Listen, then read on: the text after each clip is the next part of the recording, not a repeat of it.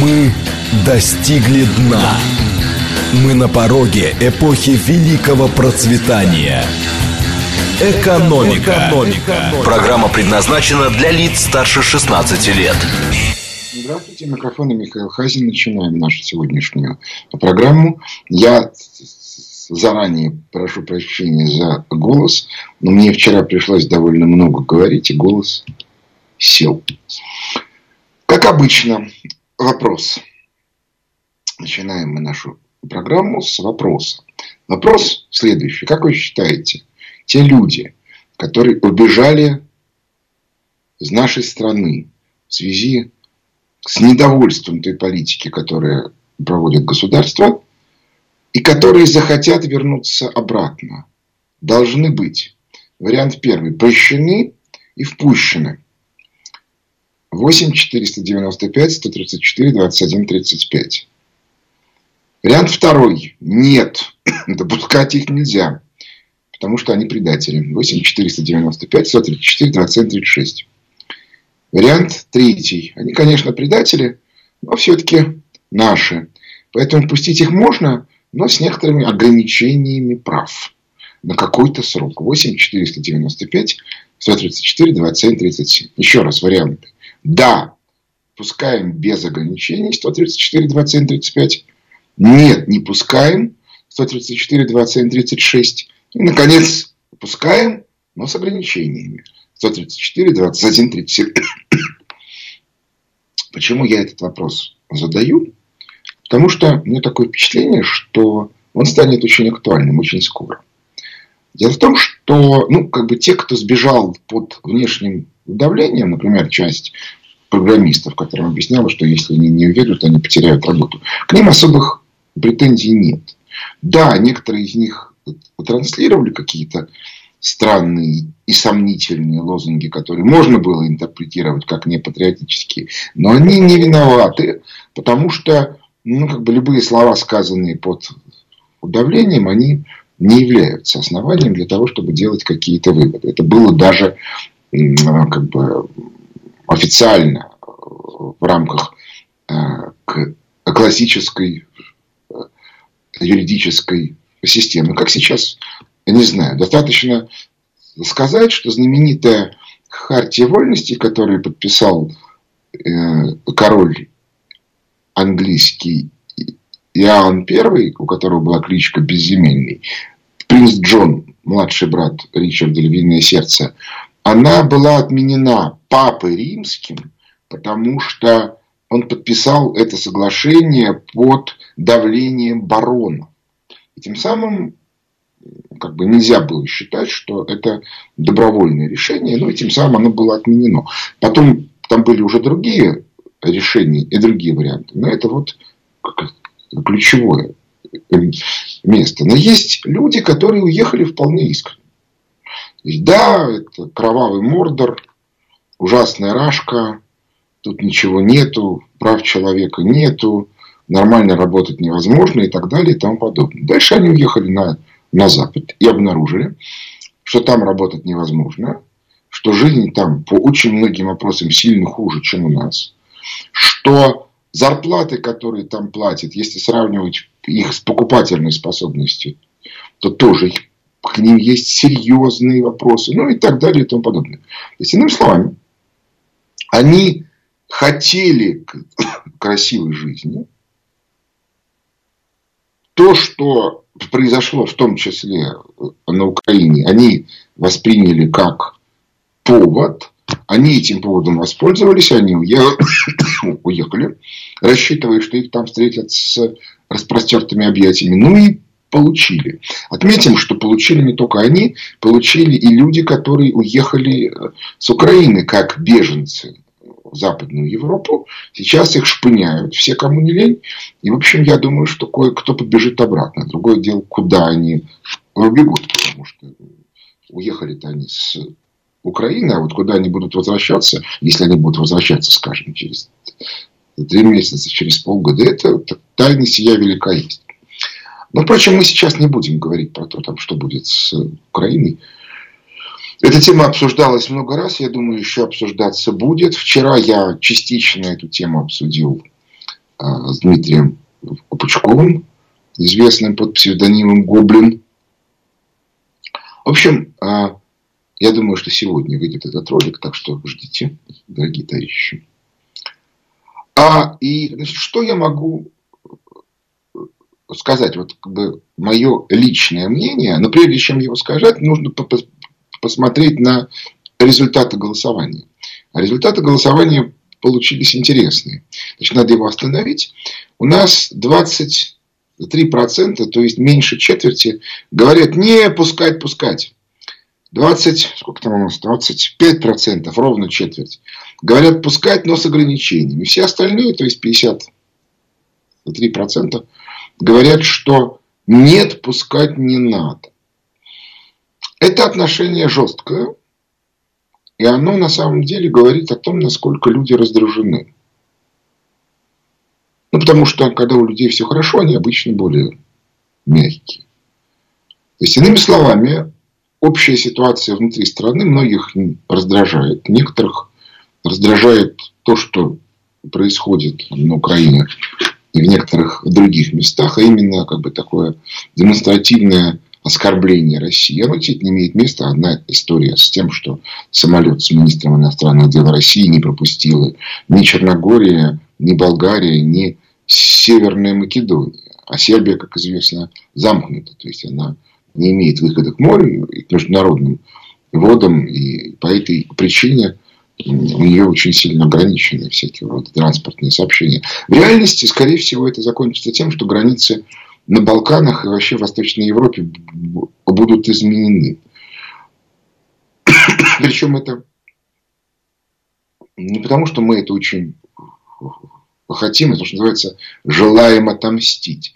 А дело в том, что по мере распада Евросоюза, спорить о том, распадется ли изначальный Евросоюз, то есть Евросоюз там, 90-го года, в который не было ни Испании, ни Португалии, а входили, ну, грубо говоря, Германия, Франция, Бенилюкс, Испания. А это вопрос. То есть Великобритания этого очень хочет. Э, по поводу нас я совершенно не уверен, что это для нас хорошо. Но то, что придется отпустить э, Восточную Европу, это однозначно.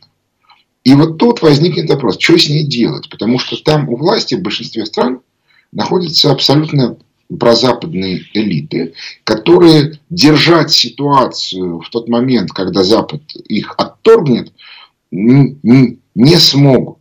А альтернативные элиты, их просто не существует. Их настолько гнобили и истребляли, там кое в каких странах даже провели иллюстрацию, то есть люди, которые имели советский опыт управления, их просто от власти отстранили. В, в ГДР бывшие, в Чехии, там еще где-то.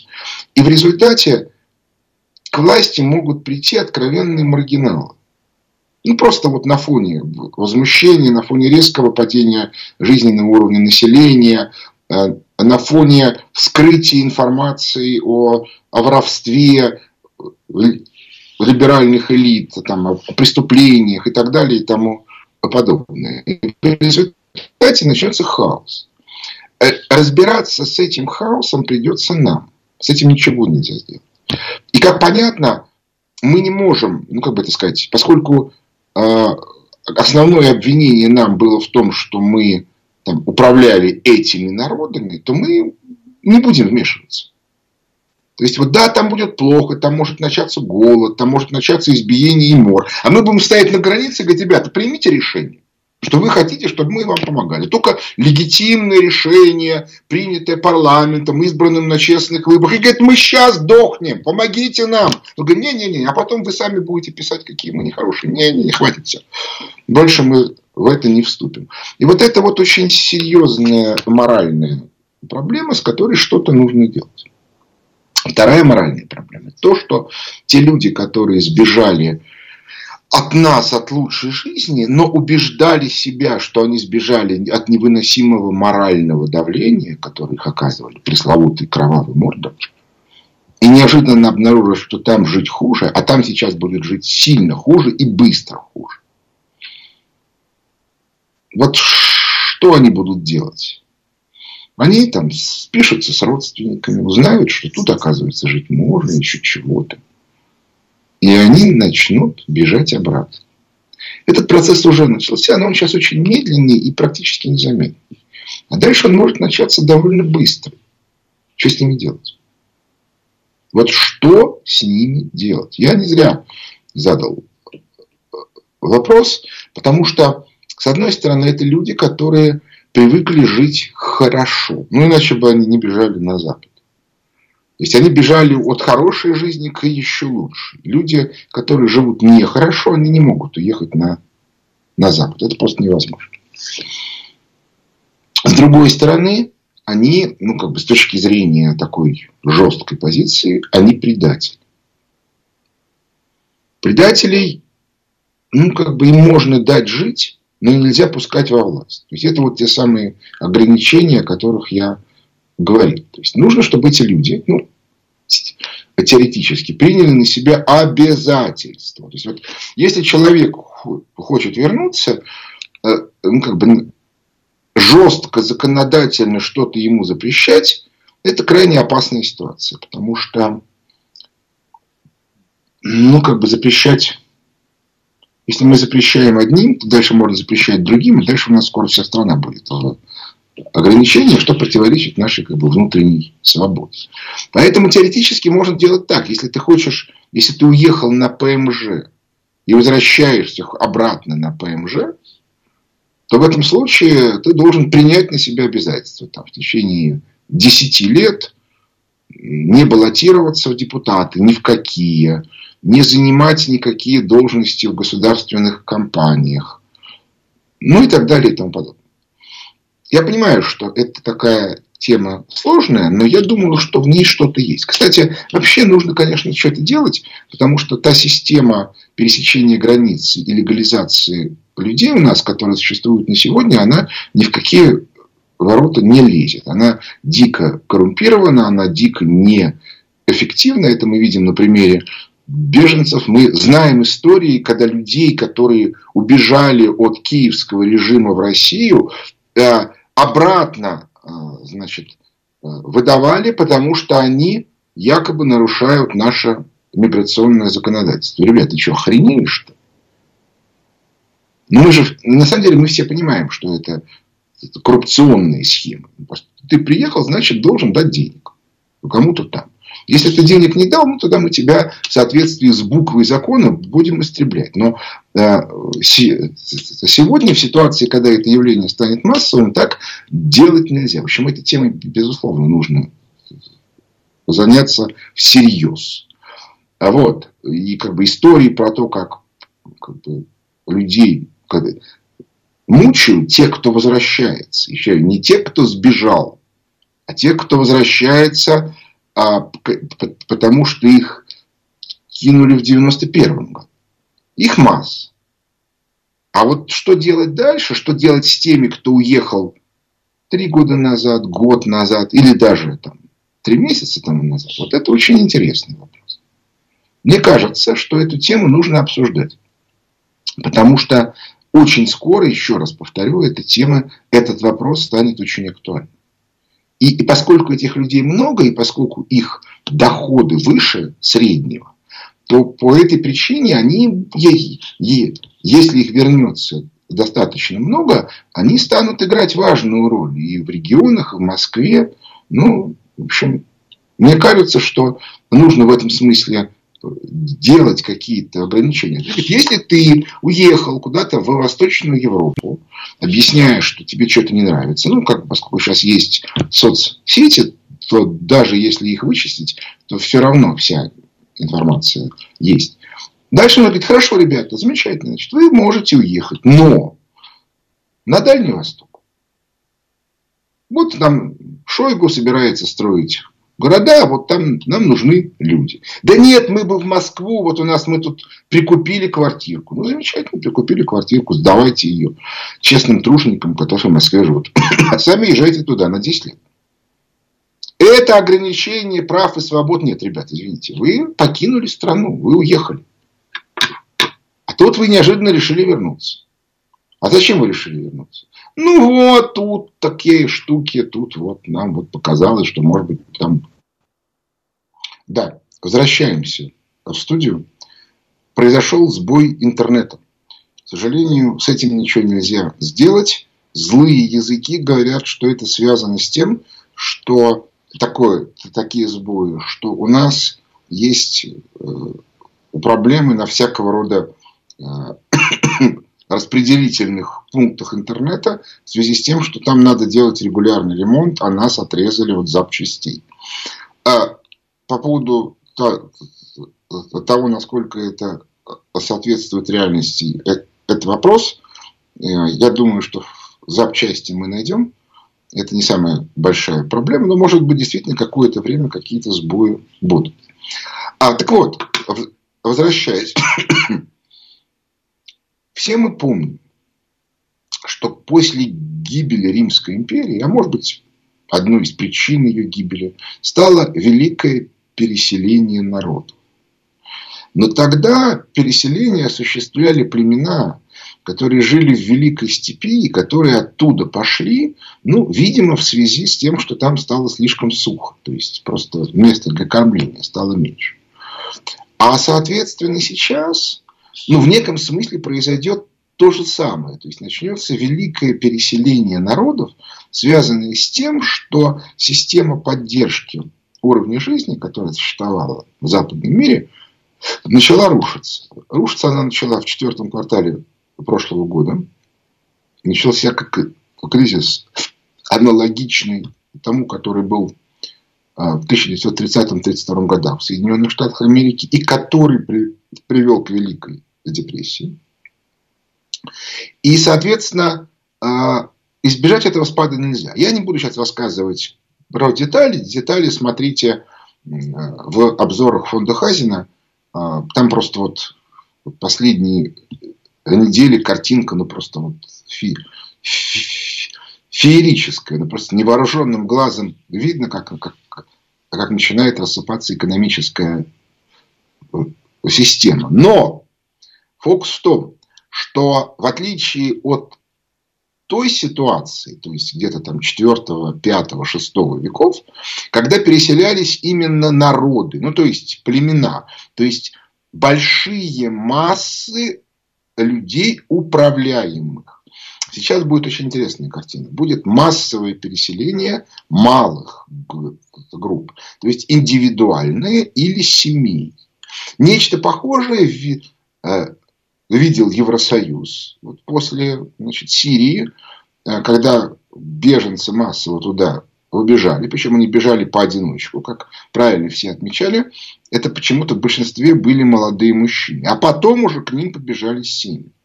Значит, что будет сейчас? Я думаю, что бежать будут сразу семьями. Вопрос, куда будут бежать, это очень интересная тема. Потому что плохо будет везде.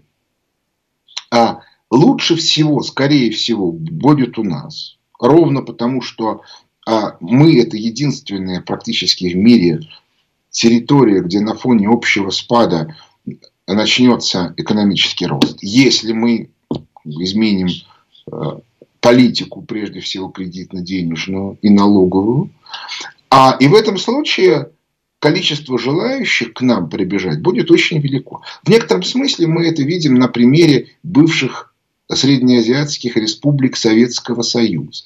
Люди оттуда переезжают. Но надо при этом понимать, что это люди либо выученные в СССР, либо еще все-таки имеющие некоторую советскую культуру, поэтому они приживаются получше. Хотя молодежь, которая приезжает оттуда сейчас, уже есть люди, которые не знают русского языка.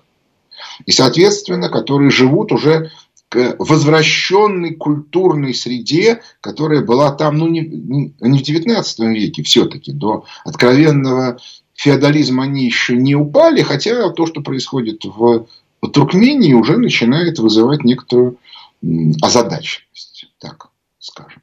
Так вот, а будут приезжать люди, которые совершенно другой культурной традиции. Вот те люди, которые будут к нам возвращаться, это, как ни странно, тоже люди с другой культурной традицией. Дело в том, что они в большинстве своем идейные либералы. Иными словами, к нам будут возвращаться люди, которые будут хотеть восстановить у нас ту либеральную среду, которую мы сейчас только начали ликвидировать, и я надеюсь, все-таки скоро ликвидируем. То есть вот эта вот система внутреннего противоречия, она очень сильная.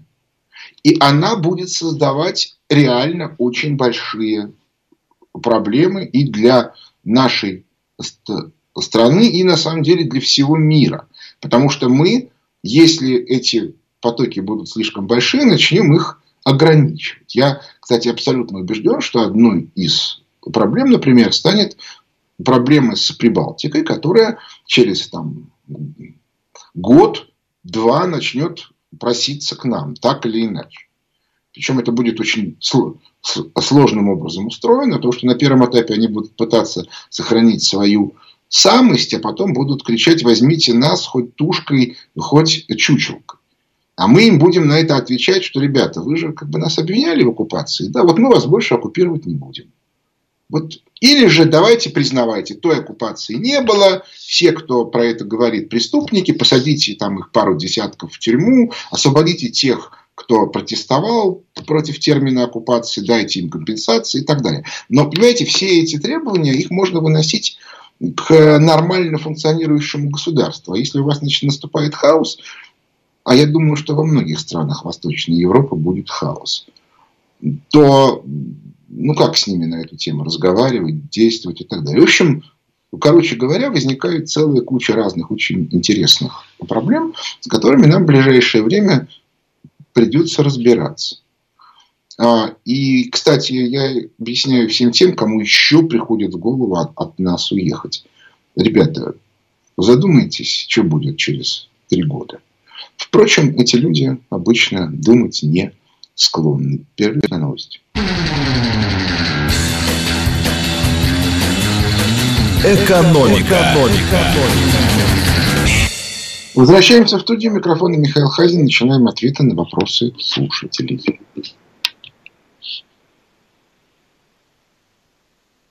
Здравствуйте. Слушаю вас. Я вот хочу пару слов сказать про программистов. Я сам имею некоторое отношение к этой профессии. Зовут вас? Андрей из Москвы. Ну, во-первых, программисту абсолютно не важно, где находиться. Вот он 24 часа в сутки погружен в свои задачи и одинаково успешно может работать в любой точке земного шара без какого-либо ущерба для своей работы. Второй – это люди с дисциплиной, кстати, вот как у военнослужащих. То есть, ну, вы понимаете, почему это так. Вот, и ему, вот у меня ребята разъехались, кто в Грузию, кто в Армению, там, я им звоню, говорю, ну, что ты, дурак совсем. Он говорит, ну, вот приказали, я поехал. Вот. То есть, э, мне кажется, недооценивается вот э, особый менталитет этих людей. И возвращать, ну вот вы сказали, что они будут возвращаться, мы их не примем. Э, не те аргументы должны быть к ним применяться. Вот с ними надо более тонко работать. Они себя ощущают как часть вот единого организма. Вот они постоянно общаются с форумами международными. Вот у них у основной массы нет чувства принадлежности к какому-то государству. Вот они принадлежат более такому высокоорганизованному сообществу. Вот надо думать именно о том, как интегрировать, так сказать, это сообщество в наше государство, а не просто там моральные какие-то аргументы к ним применять. Вы знаете, э, когда у вас по улице бегают бандюганы, э, и, соответственно, не очень понятно, что есть, то э, именно эти аргументы начинают играть главную роль. Когда ваших детей, там, их, их, их некуда направлять в школу, ну и так далее и тому подобное. А моральные аргументы в нашей стране будут э, применяться всегда. То есть, если вы предатели, то вы должны жить как предатели. Э, если для вас важнее, чтобы ну, как бы вы получали более высокую зарплату, то будете сидеть там, где более высокая зарплата, то есть у нас. А там вам будет плохо. А, и никто не будет идти у них на поводу. Нет никакого более высокого сообщества. Не надо только вот, как бы рассказывать сказки.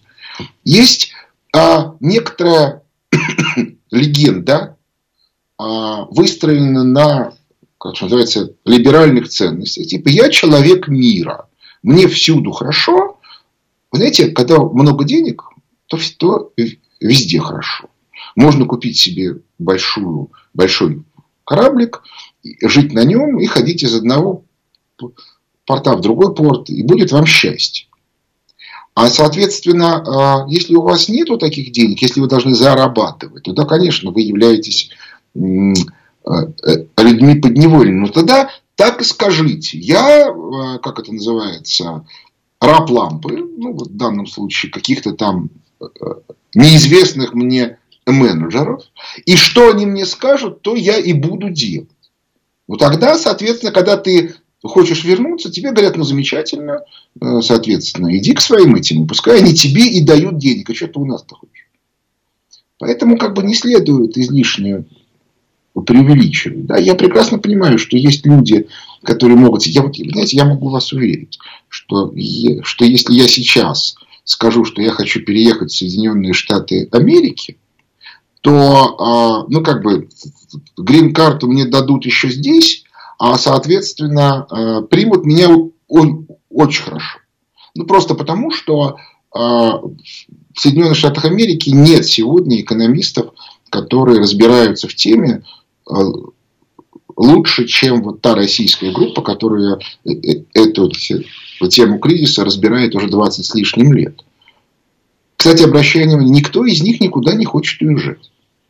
Ну, просто потому, что мы прекрасно понимаем, что то, что мы на сегодня опережаем на четверть века весь остальной мир, это есть результат того, что мы тут живем.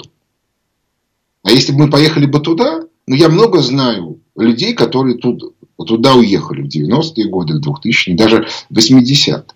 Да, некоторые из них материально живут неплохо. Но сказать, что они страшно довольны, я не могу. То есть, это вот ощущение, типа я гражданин мира – оно на самом деле существует лишь постольку, поскольку существует вот тот либеральный мир, глобалистский, который был создан в том числе за счет разворовывания СССР в 90-е годы, ну, в первой половине 2000 А дальше все, дальше этот мир начинает разрушаться. Да, разумеется, у некоторых людей слабых тяга к, к этому миру есть, но пускай дадут себе отчет, что самого этого мира уже нет. Все, поезд ушел. Следующий вопрос. Алло. А, алло, здравствуйте, Максим Москва. Здравствуйте. А, спасибо за ваше мнение, вышесказанное. А, знаете, я отношусь а, к индустрии развлечений, спорта. А, у меня была возможность выезжать, например, в те же Соединенные Штаты, а, в Европу. И с большим сожалением, вот э, э, сейчас воспринимаю ситуацию тем, что не могу перенять опыт э, их которые они э, делают ну, большие шаги в спорте, и привозить к себе, например, э, то, что передавать молодежи и обучаться. Э, по видео и по роликам это сейчас сделать невозможно, и вот немножко стагнация в, нашем, э, в нашей культуре происходит. Вот об этом только сожалею. А то, что вы сказали выше, да, большим, с большим э, двумя руками – за ваше мнение. Я за, что нужно делать выбор, конечно, в наше время. Нельзя быть и там, и здесь. Давайте смотреть правду. Давайте смотреть правде в глаза. Культура менеджмента в Соединенных Штатах Америки самая сильная в мире. Ну вот, это правда. Да, вот по части того, как управлять, они научились лучше всех. И у них совершенно потрясающая культура действительно массовых развлекательных мероприятий. Ну, правда, при этом надо учесть, что значительное количество тех людей, которые эту культуру делали, они привлекли. То есть, они их не воспитали. То есть, у них есть среда, которая действительно в этом смысле уникальна. Но у них нет внутренней поддержки этой среды. Поэтому я, кстати, думаю, что у них начнутся очень скоро очень большие проблемы. Потому что когда люди начнут разбегаться и не поедут к ним, то я не знаю, как они будут сохранять вот эту вот штуку. То есть, кстати, технологический уровень в Соединенных Штатах Америки, ну, те, кто знает, как там устроена мобильная связь, как там устроен интернет, понимают, что у нас это все на порядок лучше устроено. Именно вот с точки зрения инфраструктуры. Ну, кстати, социальная инфраструктура – это наша. Да, вот именно социальная. Да, вот э, развлекательная нет, у нас с этим очень плохо. А прежде всего, потому что у нас как только возникает какая-то развлекательная тема, немедленно там появляются царьки, которые тут же, значит, всех, кто им не лежит задницу, выкидывают, и в результате мы видим то, что мы видим там, в нашей эстраде. Вот. Посмотрите, да, кто выступает во всяких новогодних концертах. Это, же, как это жалкое зрелище, душераздирающее зрелище. Так вот, фокус состоит в том, что э, учиться, безусловно, надо. Хотя имеются вещи, которые, может быть, и не нужны в нашей стране, поскольку у нас другая культура. Но тем не менее, а, но, э, да, жалко, что нельзя туда поехать, хотя, не, хотя я, ну, я не знаю просто как сейчас с визами в Соединенные Штаты Америки. В Евросоюз-то ездить можно. Если как бы, лично на вас никаких санкций не наложено, если у вас виза есть, я не знаю, как сейчас получают новую визу. Вот. Э, и дальше, соответственно, эти проблемы можно решить.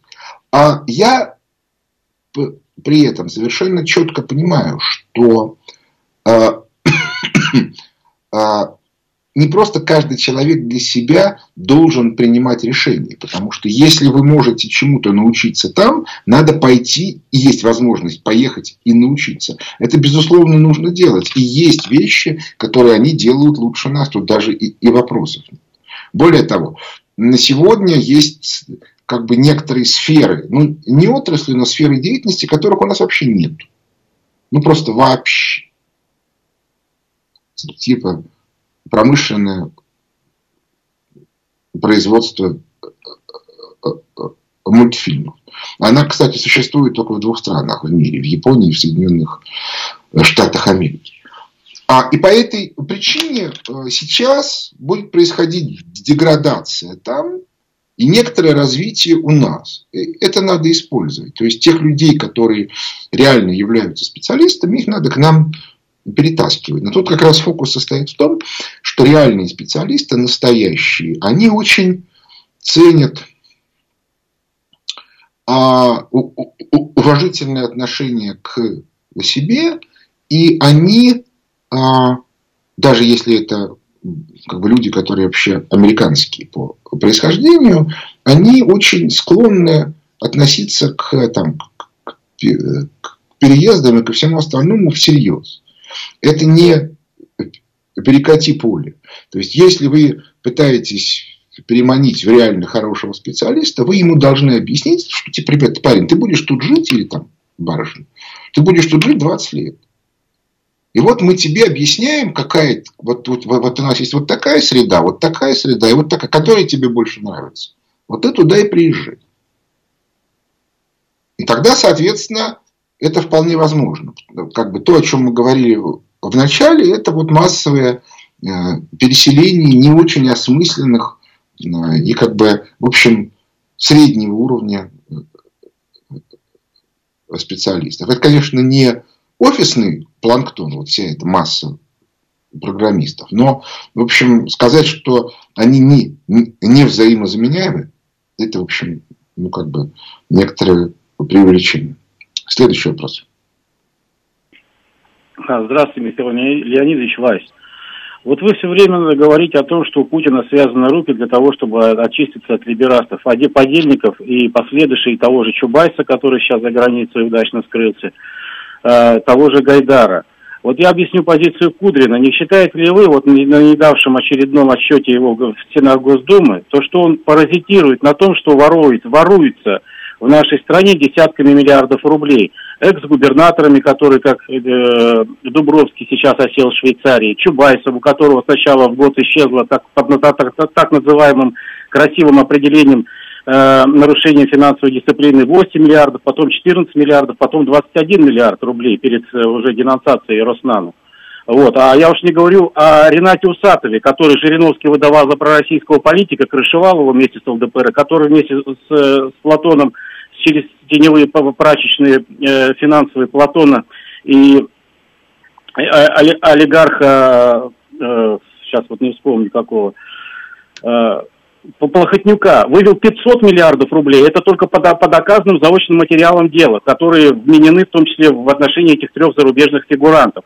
Вот не кажется ли вам, что сейчас при, при таком вотуме доверия Путин должен действовать решительно, потому что его держ... Э, внутри страны нельзя усидеть на двух стульях. Вспомните э, период Первой мировой войны, потом через три года начавшейся революции. Хорошо, и последнее давайте. я хочу сказать, я что понял, да, да и почему у нас кадры воспитывают э, так называемый давайте президентский привилегированный резерв. Смотрите, ранхи... если мы говорим о решительности Путина, то, то мне абсолютно понятно, что Путин прекрасно понимает, что это э, нужно делать. То есть заниматься чисткой.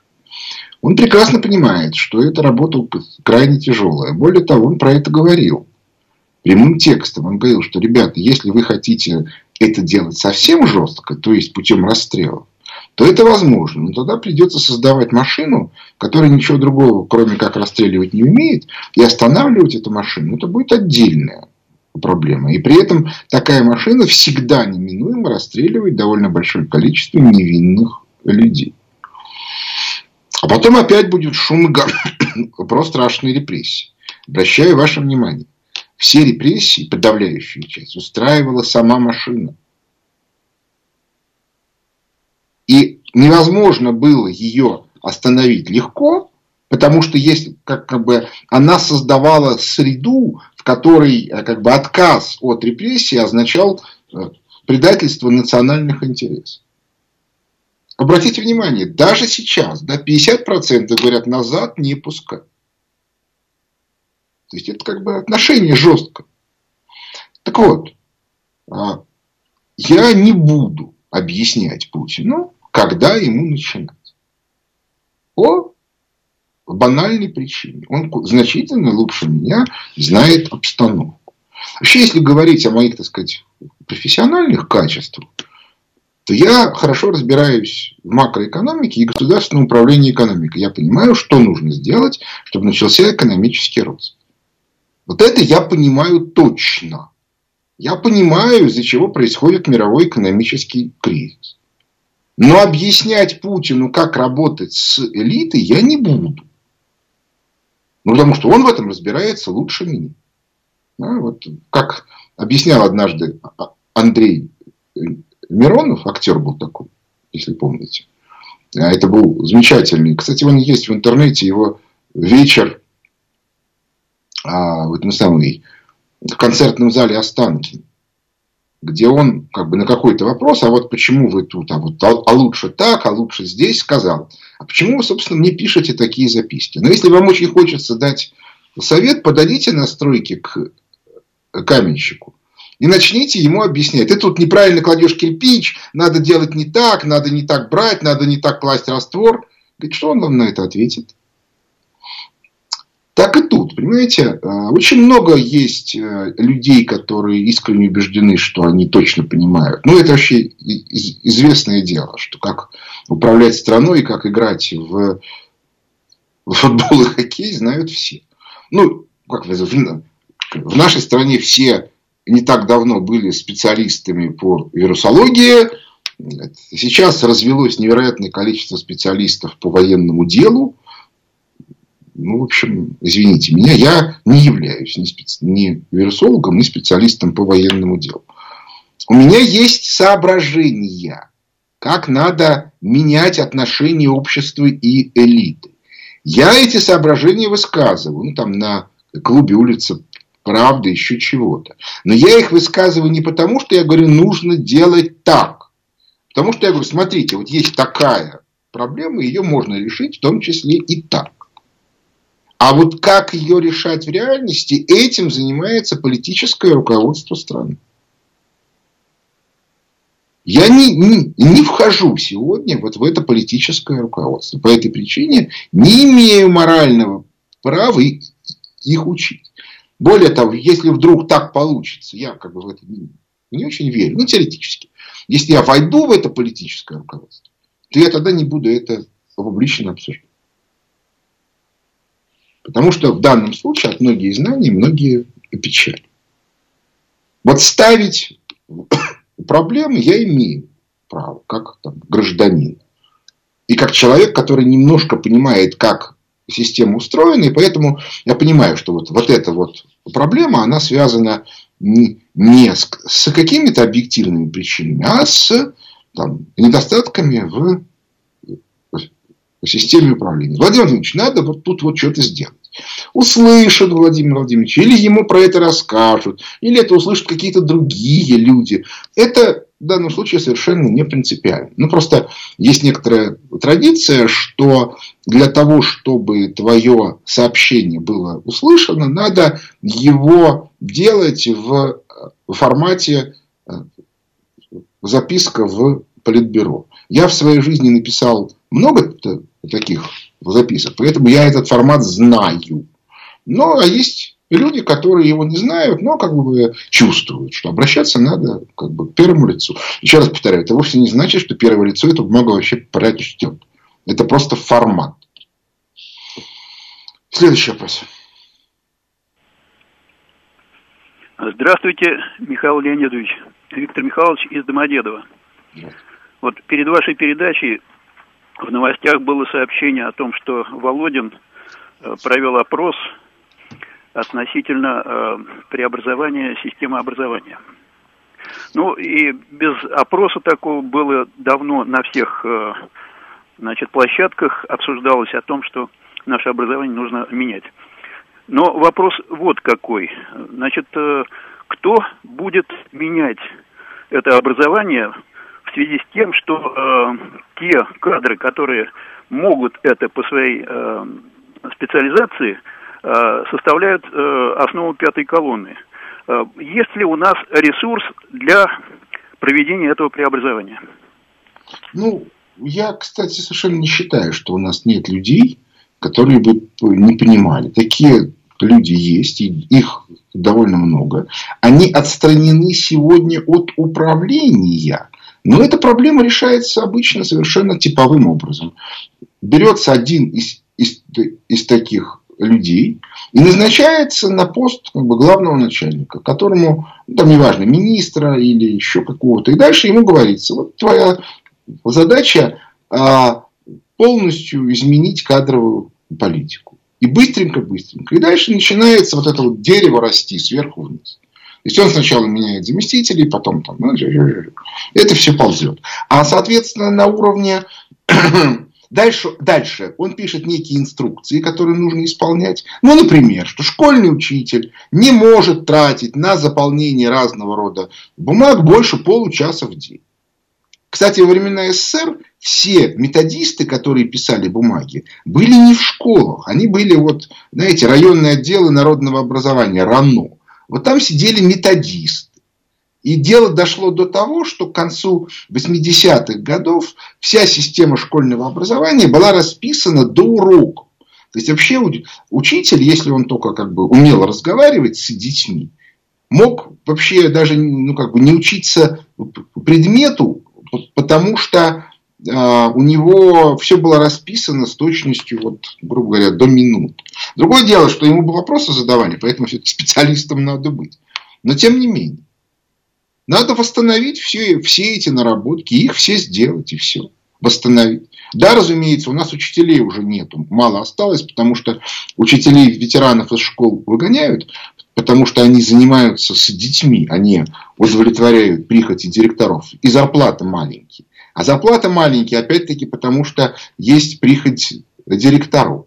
Ну и так далее и тому подобное. Есть масса вещей там по зарплатам, есть идиотские требования, скажем, к университетским преподавателям, что они обязаны публиковаться в западных журналах, еще какой-то бред. Понимаете, хороший преподаватель... У меня имеется опыт. Да?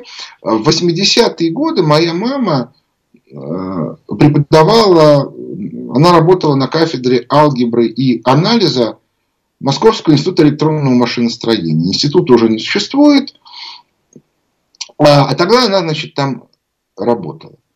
И у них ввели совершенно замечательную анкету для студентов. Анкета была такая. Там, значит, было 10 вопросов. По каждому вопросу нужно было дать ответ по баллам. Вот от 1 до 10. ну, от 0 до 10. То есть преподаватель максимум мог получить 100 баллов, а минимум 0. Рекорд по институту был, если не память не изменяет, 68 баллов. То есть, а вопросы были такие. Знания преподавателя, внешний вид преподавателя, умение преподавателя донести свои знания до студентов. Ну, то есть, осмысленные вещи. Да? Ну, вот, потому что, хотя внешний вид иногда для таких очень умных профессоров роли не играет. Они бывают такие, не от мира сего. Но в данном случае это не важно. Так вот, а единственный человек, которого вычеркнули из, э, из этого конкурса, внутреннего институтского, была моя мама. Потому что она набрала 98 баллов из 100. И было принято решение, что поскольку она вот так вот выбивается, то по, по этой причине э, и, и не надо. Так вот, она ушла с работы, когда ей было чуть-чуть за 50, еще до того, как а, она должна была формально выйти на пенсию. Потому что у нее не хватало сил, просто чисто физических, поддерживать тот уровень, на котором она работала. Я прекрасно понимаю. При этом ее никто не заставлял заполнять все эти бессмысленные анкеты, методички. У нее были математические работы немного, но были. Я поэтому хорошо понимаю, что такое преподаватель. И, а, и нам надо возвращаться к тому, что преподаватель должен преподавать. А методисты должны работать ну, как бы в структурах министерств и заполнять анкеты и бумажки. Я могу сказать, они взвоют, орать начнут. Сейчас же в чем дело? Они заставляют учителей. То есть они пишут, какие анкеты надо заполнять, и учителя их должны заполнять. Но это же ни в какие ворота не лезет. Вот, ну, собственно, на этом наша сегодняшняя передача подошла к концу. У микрофона был Михаил Хазин. Благодарю за внимание. До свидания.